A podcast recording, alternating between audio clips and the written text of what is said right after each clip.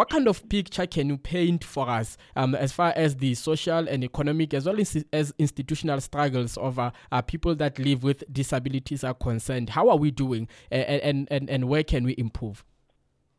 Okay, uh, thank you very much for, for the opportunity that you gave me to, to be here today. Uh, I think what is more important for, for me is to, is to to say that the question of disability, disability empowerment, should be uh, dealt with within the the parameters of the of the legislations and the and the policy the policies. But in this context, it is very much important to deal with uh, the South African challenges in, uh, in regard to uh, people living with disability. So two uh, important uh, policy documents came into prominence uh, from 1994. The first one is the Employment Equity Act of 1998, Act 55 of 1998, which says that there must be uh, the policy of on uh, affirmative action. It says that there must be uh, two percent disability representation in government and, uh, and as well as in the private sector. And the second policy document that that that that, came afterwards uh, is the the white paper, which is an amendment uh, policy that came into prominence in uh, December 2015 when, when, it was approved by the cabinet under uh, President Jacob Zuma. So white paper it says that we must have seven percent disability representation in government and as well as in the private sector. But coming to, to the performance of government, looking at the, at the provinces, how they how they the leading uh, province when it comes to disability uh, empowerment. And according to, to the information which which derives from the website of the National Treasury and, and also the website of the Department of Pub, uh, Public Service and Administration. It says that uh, has appointed uh, 4,300 persons with uh, disability. And when look at, when transfer that number into into percentage, they are currently on uh, 2.9 percent. But uh, the, the most uh, the province which is underperforming at, at the current moment is the Free State, which has appointed uh, uh, to only 290 persons with disability uh, from 1994, and they are currently on uh, 0. Uh, 0.90. Mm-hmm. So uh, there is a lot of work that needs to be to be done in terms of making sure that persons with disability should be uh, integrated into into the society and play a meaningful role in building our, our economy. And of course, an important part of them having the skills to play that meaningful role uh, is to be equipped um, at the very early ages when you're looking at the schooling system and also when you're looking at access to uh, tertiary institutions uh, so that we don't only put um, a person in a position on the basis of them having any kind of disability, but that we're matching skills with opportunities. So, in terms of just skills development, how are we? Because I would like to believe that you know some of the hindrances would come um, as a result of not really having sufficiently um, qualified people in that regard. But as a person who's experienced in the space, how are we doing in terms of skills development and training? All right. Uh, if you check, if you check the state of the nation uh, released by the president uh, two years back, he said that there are more than 500,000 learners with special educational needs. Learners that dropped out of uh, the system because the education system was not uh, conducive for them. We are referring to learners that uh, that schooled in the rural areas and as well as in the urban areas where uh, learning is not conducive for them. So as a result of that, they become the dropouts and they now become the dependents of the, of the disability grant. Hence the reason for lack of uh, skill development in our sector. Mm-hmm. But however, there is progress in that aspect because uh, we are pushing the private sector to establish more uh, internships, more learnerships with skill development uh, for persons with disability. And Gauteng is one of the province that is doing excep- exceptionally well uh, in that particular uh, aspect. So we are trying to mobilize the private sector through corporate social investment as part for them to plow back uh, to the to, to the um, to the marginalized community. For instance, you can say to them, uh, take 30% of your profit, generate money, and make sure that you establish the skill development courses for persons with disability uh, for them uh, to be effective in our in our community, mm-hmm. rather than them uh, depending uh, on the disability grant. And now. Uh, that's quite important because when you're following conversations around uh, uh COVID 19 and, and we're talking about masks and other safety measures that we have to put in place uh, to, to mitigate uh, the spread of COVID 19. Uh, the conversation around transparent masks um, as opposed to the opaque ones that we're wearing always comes back to us uh, in relation to the, the deaf community so that the mm. facial expressions can go through. And, and what it does is that it exposes us to, you know, the ignorances that we have and, and the kind of privilege and ableism that, that seems to be characterizing us. And one of the ways uh, that we become an ableist uh, kind of society is when we're looking at workplace dynamics, like you said, you know, uh, making sure that we have equal representation, including people living with disabilities. But how exactly would a an inclusive workplace culture uh, look and feel like from from a disability perspective? What would be some of the key uh, components that define that kind of space?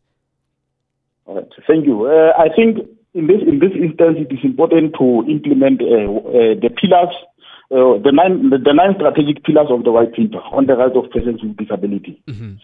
When you hire a, a, person living with disability, the, the, the, first aspect that you have to focus to focus on the question of access, to make sure that the, the person that you are dealing with is is, is working in an environment which is infrastructurally conducive uh, for them in order to use uh, their wheelchairs in the workplace. Secondly, the access to information as far as uh, sign language is concerned. Uh, I have to inform you that as we speak right now, uh, sign, sign, language will soon become uh, the 12th official uh, language. But efforts have not been made to ensure that the government officials who are deaf have sign language interpreters in the workplace. Mm-hmm. So it's not only that, because if you check the white paper, it says you must have 7% disability representation. But out of that 7% disability representations, uh, 20% must be uh, appointed in the senior managerial position. Uh, when you appoint persons with disability in the workplace, you do not appoint their disability. White, white paper, one of the principles of the white paper is says that it focuses more on the abilities of a person rather than uh, the, uh, the, the person's mm-hmm. uh, disability. Mm-hmm. So we have to look at that aspect in terms of uh, when, uh, we move uh, forward. Now, obviously, I would imagine that you're not happy uh, when it comes to the implementation of that same white paper that, that, that you're talking about. How would you assess uh, the political will that, that different institutions, including government in particular, uh, have shown in terms of executing those cardinal pillars?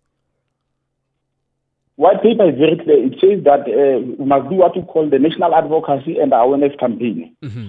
And it also acknowledges the role of the non-governmental organizations uh, in terms of making sure that we mobilize society, we mobilize uh, the non-governmental organizations, the private sector, the business, civil society organizations, and all the stakeholders involved in terms of making sure that we bring an awareness uh, to the challenges that affect uh, persons with disability. Mm-hmm. Now, um, I'm going to get into the other part. That is, of course, the very heated aspect. That is a, a burning issue of the times, uh, where we're looking at the shortlisting of candidates um, at the NYDA as far as the formation of the new board is concerned. And your dissatisfactions and the press statements, I've seen that um, there's also a statement that came from uh, the community of people that um, have hearing impairments that, that are basically rejecting the entire process and condemning it. So do stay on the line for us as we're going to be transitioning into that of the, the, that part of, of the conversation. We're still in conversation with Kamohelo, and we're looking at uh, the kind of culture that we've created uh, as far as inclusivity uh, for people that are living with disabilities is concerned. Stay with us. Gonna be back just after this ad break. I was sitting at just a couple of minutes before we get to six o'clock, which is the hour for our separation. I'm gonna try and, and see what best can we make out of the time that we have left. And now, uh, Kamohelo, when you're looking at the NYDA and the processes that have followed for us to find ourselves at this, you know, recruitment uh, process, as one would put it, um, there have been a lot of people that had been uh, taken out uh, of the shortlisting process. Uh, why are you particularly outraged um, by uh, the failure of uh, persons with disabilities to make it through to the other side? And to what extent is your outrage uh, and a reinforcement of the stereotype that people that are living with disabilities want to be treated specially and that they don't have what it takes to compete with other human beings? All right, thank you. Um, Actually, the reason why we are frustrated, frustrated uh, uh, regarding the outcome of the of the board of the NYDA is because we have got the three arms of the state, uh, which is the executive, the parliament, and, uh, and, the, and the non-provincial legislature, and as well as uh, the judiciary. So you would expect uh, at, at, at, at, such a high level in parliament, parliament should set an excellent precedent in terms of making sure that uh, the legislations and the policies that address the challenges that face persons with disability uh, should be addressed. So actually, they are the institutional body that should set a good precedent to other departments in terms of how uh, we should tackle issues of disability. Uh, secondly, the reason why we are frustrated is, is lack of self-representation uh, in, the, in the board of the National Youth Development Agency. We believe that we have more than 500,000 learners with uh, special educational needs that have been excluded by the system we have actually uh, more than uh, more than uh, 500,000, uh, no, not 500,000, I'm sorry, uh, have more than um, 250,000 uh, deaf, uh, deaf people in, in, South Africa. But uh, and soon sign language is going to be recognized as, a, as, an, as an official language. Mm-hmm. So what are we expecting? One of the programs that we are expecting is that we want the NYDA to spearhead the program of making sure that there's a, a training in all the operation centers of the National Youth Development Agency in all the provinces.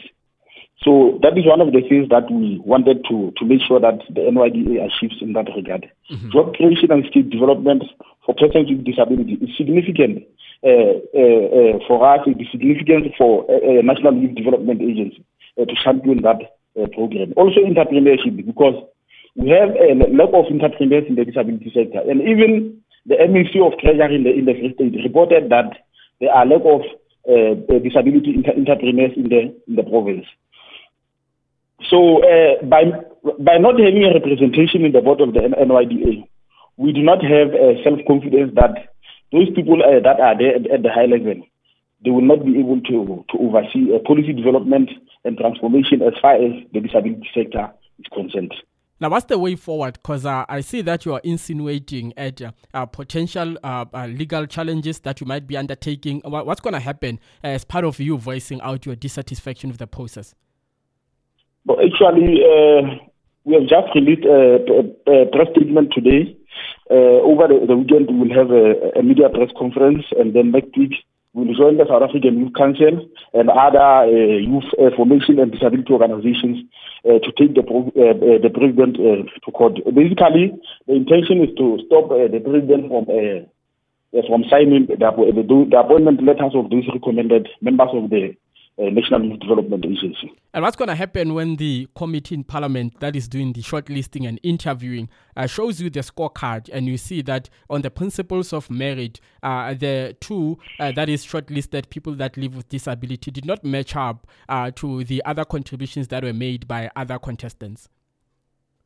No, that, that, that is that, that is not the, the, the factor because the committee has got a, responsibility uh, to make sure that they identify uh, people with the talent, the skills, and the expertise within the disability sector to make sure that uh, they apply for such uh, opportunities. Remember, you have persons with disability in the rural areas who are more qualified with uh, those with degrees, honors degrees, master's degree, and PhD. Mm-hmm. But because of uh, geographical uh, challenges and challenges in terms of lack of access, they are unable to, to get information, such information and opportunities uh, to apply for the National Youth uh, Development Agency.